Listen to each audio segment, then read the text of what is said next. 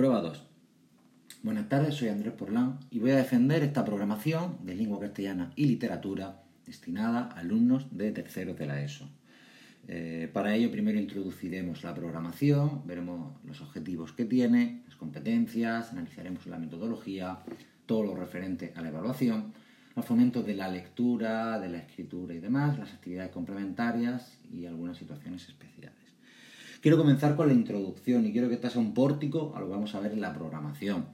Y lo primero que, que quiero hacer es señalar que el reto al que los docentes nos enfrentamos a día de hoy creo que es eh, más importante que nunca, y especialmente en el área de lengua castellana y literatura. Hablamos de trabajar con alumnos que han nacido ya en el siglo veintiuno, bien avanzada la primera década, y que por tanto son nativos digitales, que tienen todos los recursos del mundo y toda la información del mundo eh, al lado de su mano, a golpe de clic. Alumnos que son, si me permiten decirlo, animales comunicativos, que comunican todo el día en sus redes sociales, en su WhatsApp, en su Twitter, en su TikTok. Y también alumnos que tienen, eh, a golpe de mando, todos los recursos audiovisuales posibles a través de Disney Channel, de, de, de H B O, de Netflix. Una serie de incentivos que le van a apartar probablemente de, de comenzar la lectura. Precisamente por ello es más importante que nunca la enseñanza de la lengua castellana y literatura, para saber interpretar la información que, que, que los jóvenes reciben, saber leer, saber discernir las fuentes, eh, las adecuadas características textuales de esos textos que están recibiendo para saber si son verdad o no son verdad. Eh, todos recordamos las problemáticas que ha habido con las fake news durante los últimos meses, especialmente a raíz de la pandemia. Decimos que los, eh, estos jóvenes son animales comunicativos, pero muchas veces no saben comunicar, no saben compartir la información, no saben expresar sus emociones. Es algo que también se tiene que trabajar y se hace de esta asignatura. Y decimos que tienen a golpe de mando todos los recursos audiovisuales posibles, algo que lo van a apartar de la lectura, pero precisamente por eso los docentes de lengua castellana y literatura tenemos que intentar transmitirles que esos productos actuales audiovisuales no son sino el eco que se viene haciendo en una tradición literaria, el resultado final, el último eslabón de un proceso de transtextualidad, como diría Genette.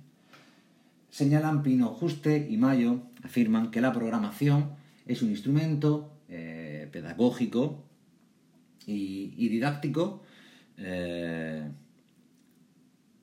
que articula todas las eh, acciones que en materia docente Eh, desarrollan los profesores para formar a los alumnos y para la adquisición, de, la adquisición de unas competencias y de unos objetivos. Programar es anticipar, es planificar, es tenerlo previsto para cuando llegue el momento. Y eso es lo que hemos querido con esta programación, tener previsto y planificado todo el año. Pero también creemos que la programación tiene que ser flexible. Hemos descubierto, especialmente en estos dos últimos años, eh, que los guiones de hierro de nada valen, que tenemos que tener cintura y flexibilidad para poder adaptar la asignatura a las necesidades en cada momento de la sociedad, de la situación sociosanitaria, pero también a las necesidades de nuestros propios alumnos. Y por último, además de tratarse de una anticipación, de una planificación flexible, hemos querido y querido que esta programación eh, sea real, que no fuera un conjunto heterogéneo de actividades bonitas y llamativas que defender ante un tribunal, sino que realmente fue una programación que podemos llevar al aula, que podemos desarrollarla con éxito para que los alumnos adquieran y desarrollen todos esos conocimientos. Hablemos del centro para el que se destina, porque al final una programación tiene que tener un centro de referencia. En nuestro caso es un IESO, un Instituto de Educación Secundaria Obligatoria, eh, concretamente el IESO Pedanías Altas de la Paca, de Lorca, un centro que da... que abre sus aulas a alumnos de un entorno rural, que es el del norte del término municipal de Lorca, y que se trata, sobre todo este centro, de la consecución de un gran objetivo social. Hasta su construcción, los alumnos tenían que desplazarse más de una hora para bajar a los institutos del centro de Lorca y luego otra hora para volver al centro, lo que repercutía en absentismo y en que muchos alumnos dejaron sus estudios de secundaria. Se trata de un centro, bueno, todo lo que vamos a hablar del centro eh, lo hacemos conforme a la programación general anual, P G A, y con respecto al proyecto educativo de centro. Decimos, se trata de un centro pequeño con apenas ochenta y ocho alumnos, una única línea por curso, aunque en los próximos años va a aumentar por encima de los, de los cien alumnos. Eh, la situación sociosanitaria de las familias, la situación económica de las familias, normalmente se dedican al sector primario, a la agricultura, a la ganadería y algunos servicios. Eh, son familias con una situación económica media o baja, con muchas madres que no trabajan, y también donde el fenómeno de la, de la emigración se ha notado durante los últimos años, con muchos alumnos procedentes de África, de, de Sudamérica y de Europa del Este. En cuanto a nuestra clase, tercero de la ESO, está compuesta por veintidós niños, catorce niñas y ocho chicos, de edades entre catorce y dieciséis años, porque dos alumnos repiten curso.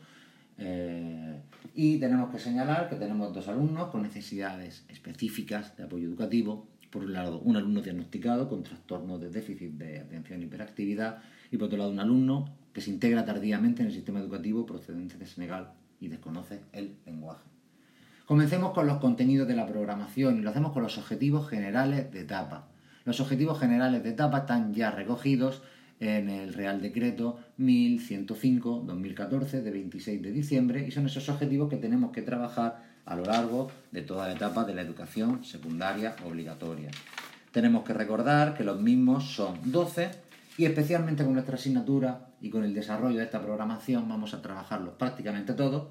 Eh, pueden verlo en cada una de las secuencias, en las distintas unidades formativas que componen la programación, pero especialmente vamos a incidir en el H, que es el que resume pues, todas las destrezas lingüísticas, comunicativas, también los eh, objetivos de etapa J y L, porque se refieren al lenguaje literario, a la creación cultural, a la transmisión de conocimiento, que está tan relacionado con nuestra materia, con la literatura.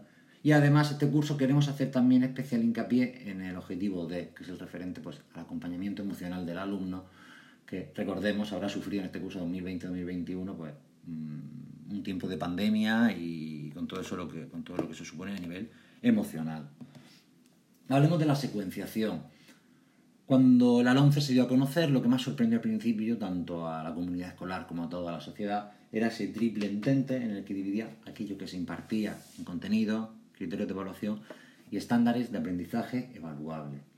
Estos estándares que nos permiten eh, evaluar, enseñar al alumno, en el caso de la asignatura de tercero de la ESO, y tal y como establece el decreto doscientos veinte barra dos mil quince, dos de septiembre, son cincuenta y ocho. Y los repartiremos pues, a lo largo de todo el trimestre en tres evaluaciones distintas a través de doce unidades formativas. La evaluación consta de doce unidades formativas que repartimos en cuatro en cada uno de los trimestres que componen el curso escolar. En todos ellos vamos a intentar abarcar eh, la asignatura de lengua, castellana y literatura de una manera transversal. No lo vamos a separar en los distintos bloques que corresponden al currículo y que ahora veremos, sino que vamos a tratar los conocimientos referentes a la comunicación oral, escrita, a la lengua y a la literatura en cada una de las unidades. Esto es más dificultoso para el profesor, pero también creemos que el alumno tiene que entender la asignatura eh, como un continuo, como que las distintas herramientas que se ponen en marcha son necesarias también eh, para, para poner en marcha el sistema educativo. Las unidades son doce y este sentido que decimos de que estén relacionados todos los contenidos se ve desde el propio título. La primera se llama Bienvenidos a la Edad Media, supone una bienvenida al curso, pero también a la literatura medieval. La segunda unidad formativa lleva por título El Conde y las Lecheras. Partimos desde el Conde Lucanor y también los personajes tipo, esa doña Truana, esa lechera, esas historias que van pues, pasando del uno a, a, al otro. En tercer lugar, tenemos que hablar de la unidad formativa que lleva por título Cómo se pasa la vida, de Jorge Manrique, pero también las oraciones, la modalidad interrogativa. La cuarta unidad será la primera en la que trabajemos el proyecto que va a unificar todo el curso y lleva por título Episodio uno eh, en tan, eh, de Rosa y Azucena, perdón, recordando el soneto veintitrés garcilasiano. Unidad nueve, con la que empezamos el segundo trimestre, la segunda evaluación, lleva por título El que huye del mundanal ruido, una subordinada y Fray Luis de León. La seis, eh, las asombrosas aventuras del Lazarillo de Tormes, porque vamos a hacer un cómic con los distintos tratados del Lazarillo de Tormes. La siete, eh, en un lugar de la Paca, evidentemente un juego, un guiño a la obra inmortal de Miguel de Cervantes, a Don Quijote de la Mancha. Y en el ocho, un nuevo episodio de nuestro proyecto, episodio dos, por competir con tu cabello, recordando a Góngora, gran poeta cordobés. Pasamos al tercer y último trimestre, a la tercera evaluación, con el tema nueve, eh, que lleva por título Descripción de quien lo probó y lo sabe, con lo cual tenemos el soneto de López y el texto descriptivo. Eh, la unidad diez, que será Noticias, se incrementa el número de pícaros, vamos a ver los géneros periodísticos, eh, y también la picaresca de, del siglo de oro, del siglo diecisiete del barroco. El antepenúltimo tema, el once, como dijo López, lo que cuentas hoy. Un argumento de autoridad, por supuesto, el texto argumentativo. Y para cerrar, episodio tres, Sueños son, de manera calderoniana. Como vemos, todos estos contenidos se van a tratar y ahora nos centraremos después en, la, en los estándares. Pero antes de llegar al estándar, tenemos que hablar del perfil competencial. Eh, establece el Real Decreto mil ciento cinco guión dos mil catorce, veintiséis de diciembre, y su concreción eh, en el Decreto doscientos veinte guión dos mil quince, de dos de septiembre, que todas las asignaturas y todos los contenidos de la secundaria obligatoria se trabajan a través de competencias. Son siete las competencias y todas ellas las vamos a trabajar desde nuestra asignatura. Eh, para ello el perfil competencial nos permite dividir y ver qué competencias trabajamos más y cuáles trabajamos menos, pero las vamos a trabajar todas. La primera, la que más trabajamos desde la mayor parte de los estándares, la competencia en comunicación lingüística, como ya señala el decreto doscientos veinte guión dos mil quince de dos de septiembre. A través de la comunicación, de la lengua, de la expresión oral y de la expresión escrita, trabajaremos esta competencia. En segundo lugar, la competencia en conciencia y expresiones culturales, para todo lo referente a la literatura como un lenguaje de transmisión de cultura y de belleza. En tercer lugar, prácticamente con, con el mismo número de estándares, aprender, aprender y la competencia digital. Aprender, aprender en cuanto al propio conocimiento del alumno de su proceso de aprendizaje, una metacognición sobre cómo aprende. Eh, y en el otro polo, como decimos, la competencia digital, que la vamos a trabajar a través de muy distintas herramientas y recursos para que el alumno sepa que puede utilizar las nuevas tecnologías, pero que tiene que saber cómo utilizarlas y cómo interpretar la información que le llega a través de ellas.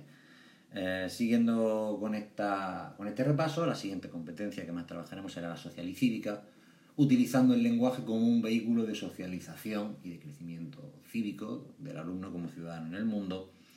Eh, la competencia en sentido emprendedor, iniciativa emprendedora para la realización de trabajos cooperativos y demás. Y también la competencia matemática, que de manera general la veremos en el conteo silábico, en eh, la división estrófica de los poemas, en la realización de esquemas y mapas mentales, y de manera concreta en nuestro proyecto realizando una escaleta eh, temporal que le permita pues, ajustarse a, a un tiempo para la creación de sus programas. De todas formas, el estudio detallado de eh, cómo se trabaja cada una de estas competencias desde cada uno de los estándares tiene eh, en la manifestación de las distintas unidades didácticas.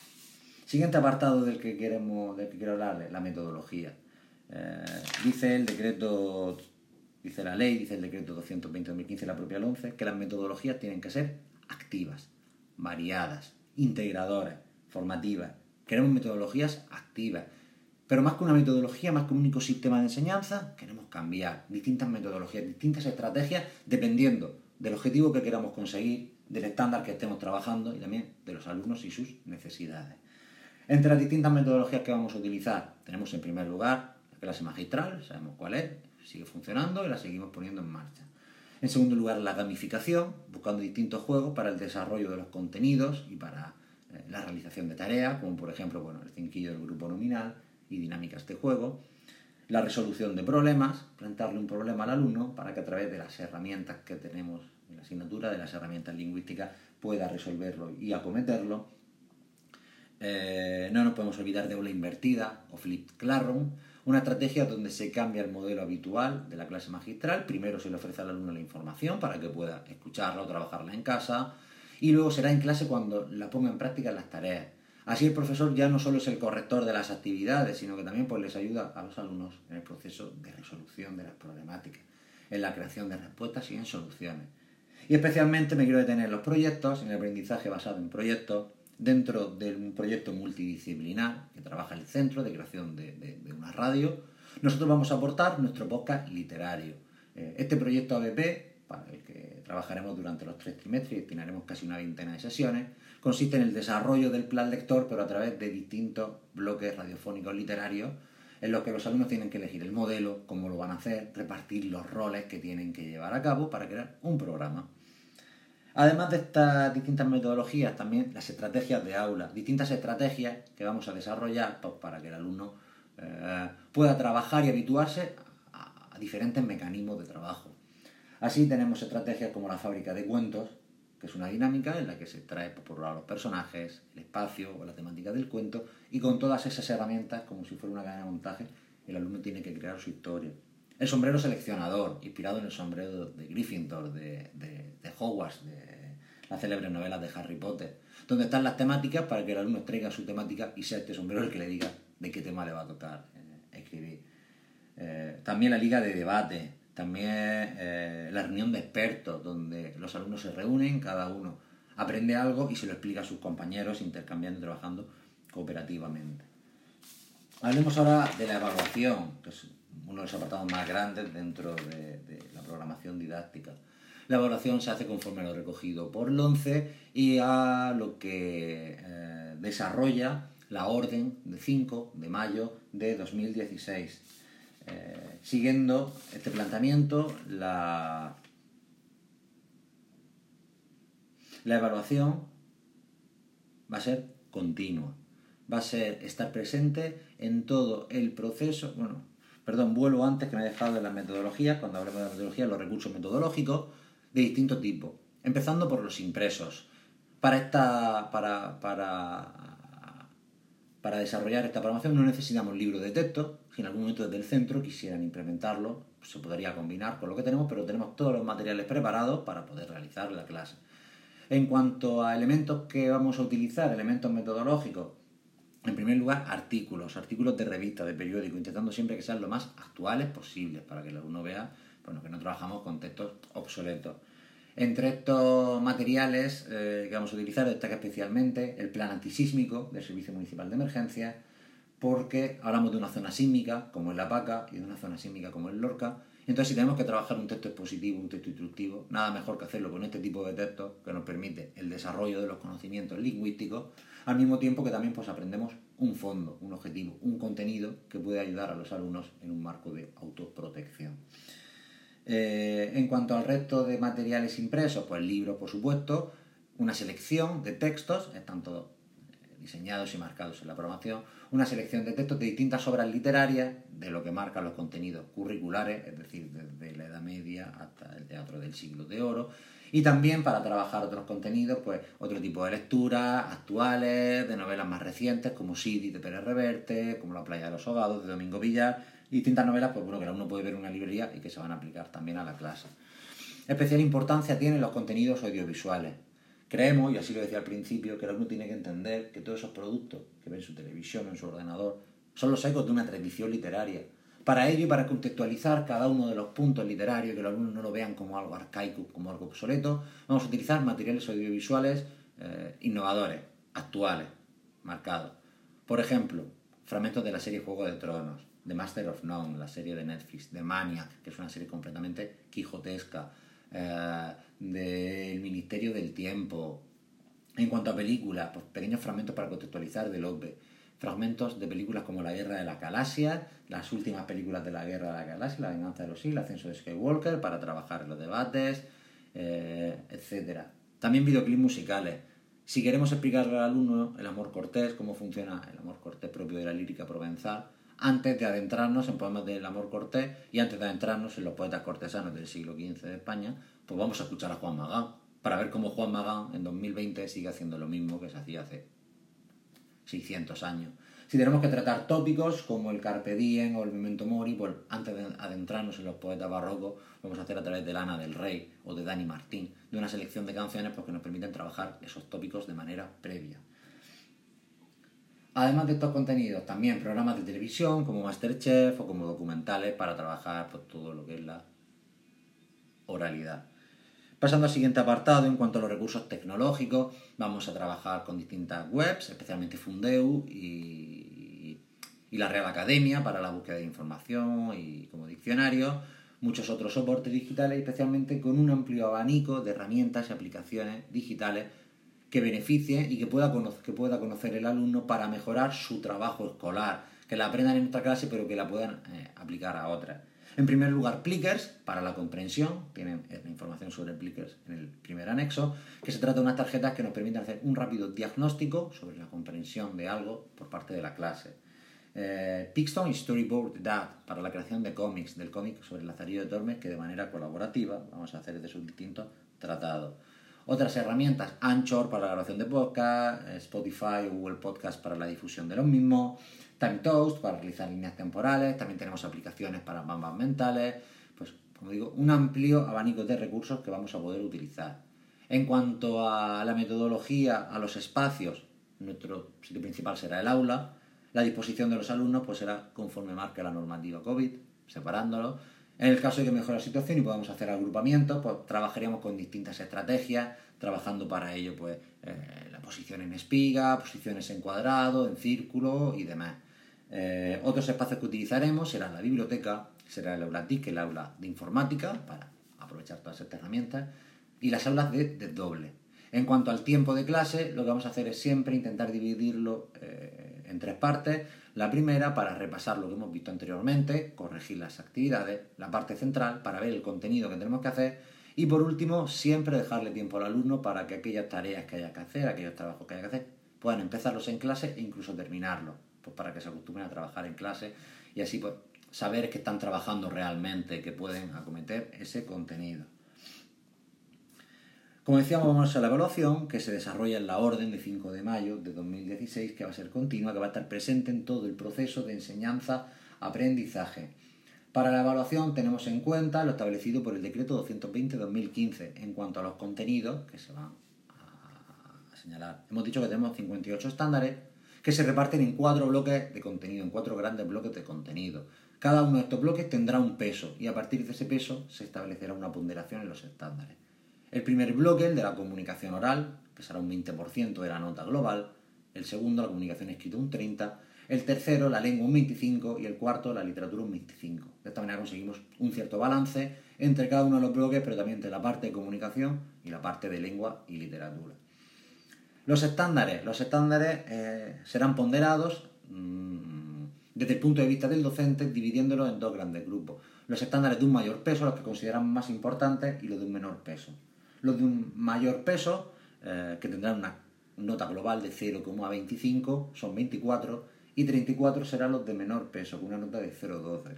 ¿Esto qué nos permite? Pues nos permite estar preparados para cualquier tipo de situación que se pudiera dar. Lo hemos vivido en los últimos años, donde se nos ha pedido a los docentes muchas veces pues, que vayamos a lo básico, que tuviéramos claro cuáles eran los conocimientos primordiales que teníamos que intentar desarrollar en el alumno.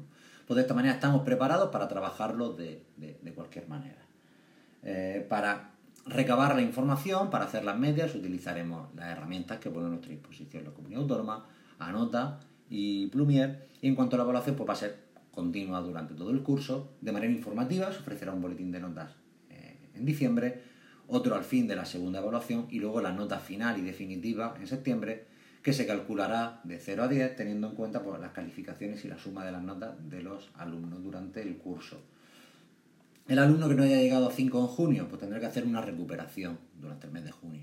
Una recuperación en la que trabajará y se le ofrecerá que tiene que dar respuesta a preguntas referidas a aquellos bloques que no le hayan salido bien. No tiene sentido que el alumno tenga que recuperar todo, recuperará aquello que no haya podido superar, teniendo en cuenta los cuatro grandes bloques curriculares de los que antes hablábamos. Si tampoco llega al cinco, una vez eh, realizada esta recuperación, nos iremos a septiembre, donde también el alumno tendrá una evaluación Eh, agrupada y adaptada a aquellos contenidos que no haya podido superar. En cuanto al proceso de información de, de la evaluación, el primer día ya se informará a los alumnos de cuáles son los contenidos que vamos a trabajar en las distintas áreas para que tengan una visión de conjunto y cuáles son los instrumentos con los que vamos a calificarles. El primer día de cada una de las unidades formativas, cuando presentemos esa unidad, daremos, daremos a conocer a los alumnos los estándares y los instrumentos que trabajaremos, para que siempre tengan muy claro por dónde vamos y qué es lo que se le va a pedir. También a la familia, en las distintas reuniones que tengamos con los padres, tanto generales como las que se tengan de manera particular, telefónicas, por email o presenciales, en el caso de que se pudiera, van a tener siempre la pauta de cómo se evalúa para informar de todo el proceso. Y en cuanto a la evaluación en casos especiales, para aquellos alumnos absentistas, eh, se creará una evaluación, se pondrá en marcha una evaluación especial que se pactará con ellos y se le establecerá con antelación para que puedan presentarse, y con aquellos alumnos que han sido absentistas y de, han dejado de serlo, o aquellos que han empezado más tarde el curso, eh, se les elaborará un plan de trabajo individualizado para que puedan recuperar la asignatura y trabajarla.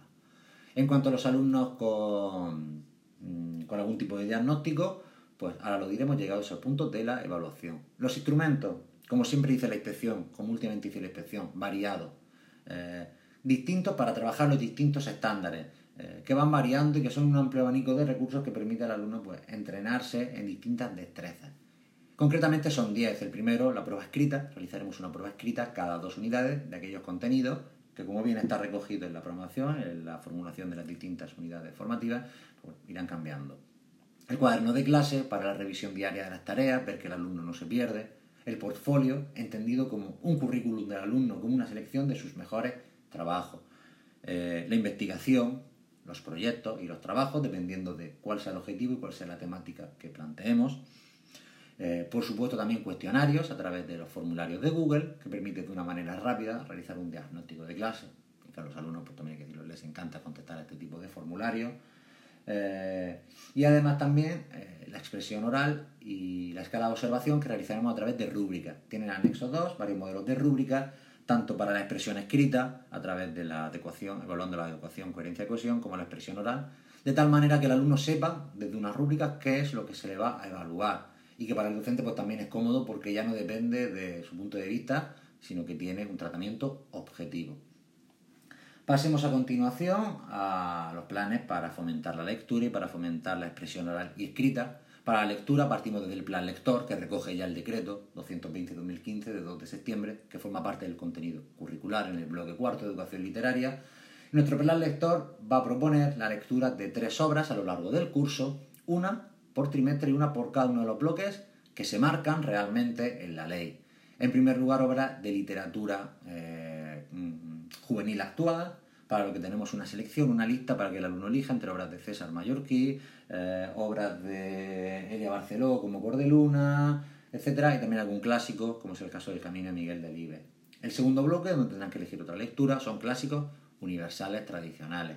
Eh, en este sentido, pues, destacamos obras como La isla del tesoro, Los tres mosqueteros o Momo. Y el tercer bloque será el de las obras clásicas adaptadas, para completar este recorrido. Como docente, pues, siempre tenemos la duda de si coger una obra adaptada o no. Yo creo que al tratarse de literatura medieval y del barroco, pues, vamos a optar por obras adaptadas, como Rinconete y Cortadillo y otras novelas ejemplares, el mío Cid, el Lazarillo. Con todas estas lecturas, los alumnos, trabajando en grupo, realizarán un podcast, un podcast literario, dependiendo de su propio diseño, y que se irá incrementando la dificultad a lo largo del curso. En el primer trimestre solo tendrán que resumir las obras, en el segundo dar su opinión, en el tercero realizar un juicio crítico. Esta actividad la combinaremos con otras para fomentar la lectura, que veremos ahora en las actividades complementarias. Para desarrollar la expresión escrita, pues vamos a hacerlo a través de las redacciones, de las dinámicas, como antes decíamos, la fábrica de cuentos, el sombrero seleccionador, la reescritura de obras, la realización del cómic del Lazarillo. Y para fomentar la expresión oral haremos ligas de debate, exposiciones eh, y otros trabajos de corte oral, como también el propio podcast. Actividades complementarias. No sabemos cómo va a estar la situación COVID, pero tenemos planificadas cinco actividades complementarias con distintos estándares y a lo largo del curso. La primera, eh, la participación o la asistencia a la Noche del Tenorio, que se realiza un grupo cultural, el Paso Azul en Lorca, y nos permite trabajar el estándar referente a los personajes tipo. En segundo lugar, la visita a la biblioteca Pilar Barnet, pues, para trabajar eh, el préstamo de libros y las fuentes de las que dispone el alumno para consultar información. Si no se puede hacer presencial, pues lo haríamos a través de un Google Meet. Para el segundo trimestre, la asistencia a una obra de teatro en el Teatro Guerra para trabajar los contenidos literarios, y también la participación en el concurso Ángeles Pascual del literario para favorecer la creación. Y en el último trimestre vamos a celebrar el Día del Libro con una lectura colectiva de los Pazos de Ulloa para celebrar el cien aniversario de la muerte de doña Emilia Pardo Bazán, y un concurso de Blackout Poetry, una modalidad literaria que, si luego quieren las preguntas, pues se la amplío, eh, que es muy creativa. En cuanto al proceso, de, de, a la evaluación del propio proceso, vamos a poner en marcha los mecanismos pertinentes, siguiendo lo establecido por, por el decreto doscientos veinte, para evaluar la propia labor docente, la práctica docente y los contenidos. Para ello tienen una encuesta, la encuesta que vamos a tra- con la que vamos a trabajar, que la tienen en la programación, y que consta, en primer lugar, de todo lo referente al ajuste de la programación en cuanto a los estándares, espacio, tiempo y demás. En segundo lugar, eh, el resumen de los estándares, de cómo se han trabajado y cuáles son las calificaciones obtenidas por los alumnos. Y en tercer lugar, una encuesta de satisfacción tanto para padres como para alumnos. Y para cerrar, tema fundamental, eh, el aprendizaje en la atención a la diversidad, el aprendizaje destinado a aquellos alumnos con necesidades específicas de apoyo educativo. Siguiendo la ley, siguiendo el decreto trescientos cincuenta y nueve barra dos mil nueve, eh, de treinta de noviembre, y siguiendo la orden de cuatro de junio de dos mil diez, vamos a poner en marcha medidas ordinarias y medidas específicas para la atención a todos los alumnos, y luego concretamente implementaremos una serie de medidas con los dos alumnos que hemos citado especial anteriormente. En primer lugar, el alumno que diagnosticado con un trastorno del déficit de atención trastorno de déficit de atención e hiperactividad, este alumno cuenta con una adaptación curricular no significativa y con su propio P T I, y teniendo en cuenta los consejos del equipo orientador, este alumno lo que va a hacer es trabajar todos los estándares, con sus distintas estrategias, pero se va a evaluar de todo. ¿Qué estrategia vamos a adoptar con este alumno? Pues en primer lugar, en cuanto a su situación en la clase, va a estar siempre, sentado siempre delante, cerca del profesor, revisaremos constantemente su material y su libreta para ver que está trabajando bien en todo ello. Al inicio de cada unidad se le entregará un esquema en papel para que pueda seguir los contenidos de, de, de todo el curso y esté siempre orientado. El examen se le entregaremos pregunta por pregunta para que no se agobie, para que pueda contestarlo todo, y se revisará cuando lo entregue que están todos los contenidos.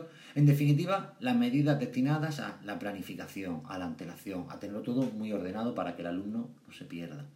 En cuanto a, al otro alumno, de origen senegalés, integrado tardíamente en el sistema y con desconocimiento del lenguaje, en su caso, el Departamento de Orientación optó por llevar a cabo una adaptación significativa debido al desfase curricular, y los estándares con los que trabajará serán de quinto de primaria. El profesor adapta los distintos contenidos, primando especialmente los de la expresión oral y escrita y los del conocimiento del lenguaje. Este alumno también va a estar sentado delante, va a trabajar con su propio libro de texto, el profesor irá decidiendo las... las los ejercicios que tiene que hacer, y lo que sea fundamental es que vamos a intentar que en la medida de lo posible sus actividades se amolden y se compaginen con las del resto de la clase. Si la clase tiene que hacer una escucha, ver un vídeo, vamos a intentar que este alumno también trabaje con el mismo vídeo, aunque con su propio ejercicio, con lo cual vamos a combinar el libro con otras actividades y con actividades específicas para él, y se le evaluará pues partiendo de, de estos contenidos curriculares de quinto de primaria. Y si tienen alguna duda, pues estamos a, a la disposición.